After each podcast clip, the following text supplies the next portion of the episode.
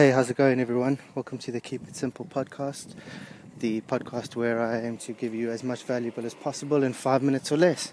So, uh, today I think is episode four, and uh, we're going to be talking a little bit about fear. Uh, so, here we go. Uh, have you ever watched that um, that YouTube video by Will Smith where he talks about fear? If you haven't, do yourself a favor and watch it. It's brilliant. Uh, long story short, he talks about the um, the fear of skydiving and basically the, you're more scared of the build up to it than you are of actually doing the thing that you're about to do. So um, again, it all boils down to like mindset and things like that. So how your mind runs away with you and plays tricks on you and makes you think it's going to be a whole hell of a lot worse than it truly is. Um, so yeah, if you haven't watched that video, do yourself a favor and um, and check it out. But basically, I'm just going to talk a little bit about a few of the times where fears basically fucked me, and um, how once I got into the right, right mindset and did it anyway, how, how much better the feeling for doing it was. So, um, the most recent example would obviously be starting this podcast. Uh, sorry, just let this van go by.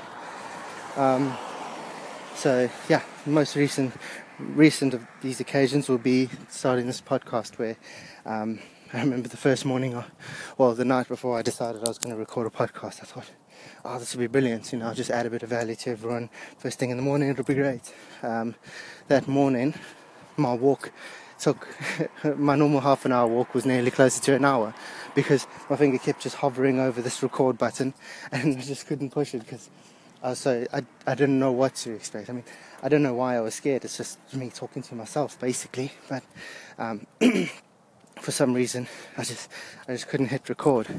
And every time my finger got close, all of a sudden I was like, no, I'm not ready yet. What am I going to say? What could I possibly say? Meanwhile, in my head, I had gone over it already. I knew because I'd been working for probably about 40 minutes at this point, I already knew what I, I, wanted to just say and introduce and everything. But for some reason, my brain was running away with me, and I thought, "Oh, it's good. This this is going to be awful. No one's going to listen." And then it got to the point where I just had to just, like calm down, breathe, and just go, "Fuck, what's poss- what's the worst thing that can happen? No one tunes in and listens to this podcast." Oh well, shame. So what? You tried, kind of thing, you know. Um, it's not like all of a sudden I'm going to die because I did a shit podcast or whatever. There's there's no real there's no bad thing that can happen out of this.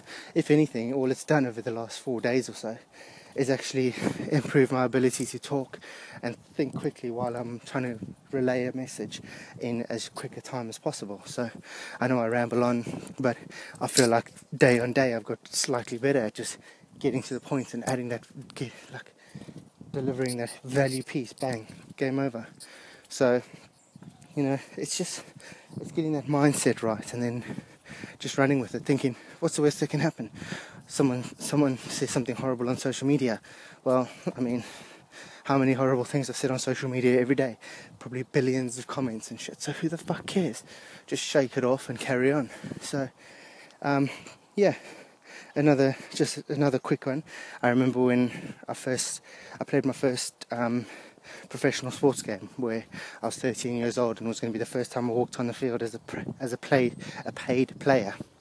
And I remember thinking, "Fuck, this is bullshit." Like everyone's twice my age minimum. I'm scared shitless.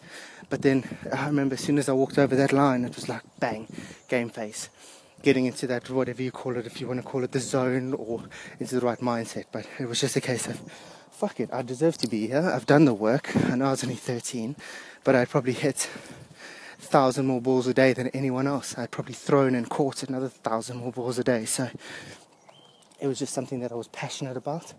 And I'd, I'd put in the work, so I knew that I deserved to be there. And the rest was history. I mean, I went on. I don't think I did anything groundbreaking that day, but had a good game. I did what needed to be done to get us the win. Um, and I mean, we're a good team. We're unbeaten for the season. So obviously, my, my, my point is that it's not like I was a fish out of water. I deserve to be there, and my mindset just needed to reflect that. So whatever it is that you're fearing of doing, if it's picking up the phone and phoning that person, or sending that message, or talking in the boardroom, just fucking, you're in that meeting or you're in that situation for a reason, and and you deserve to be there. So just fucking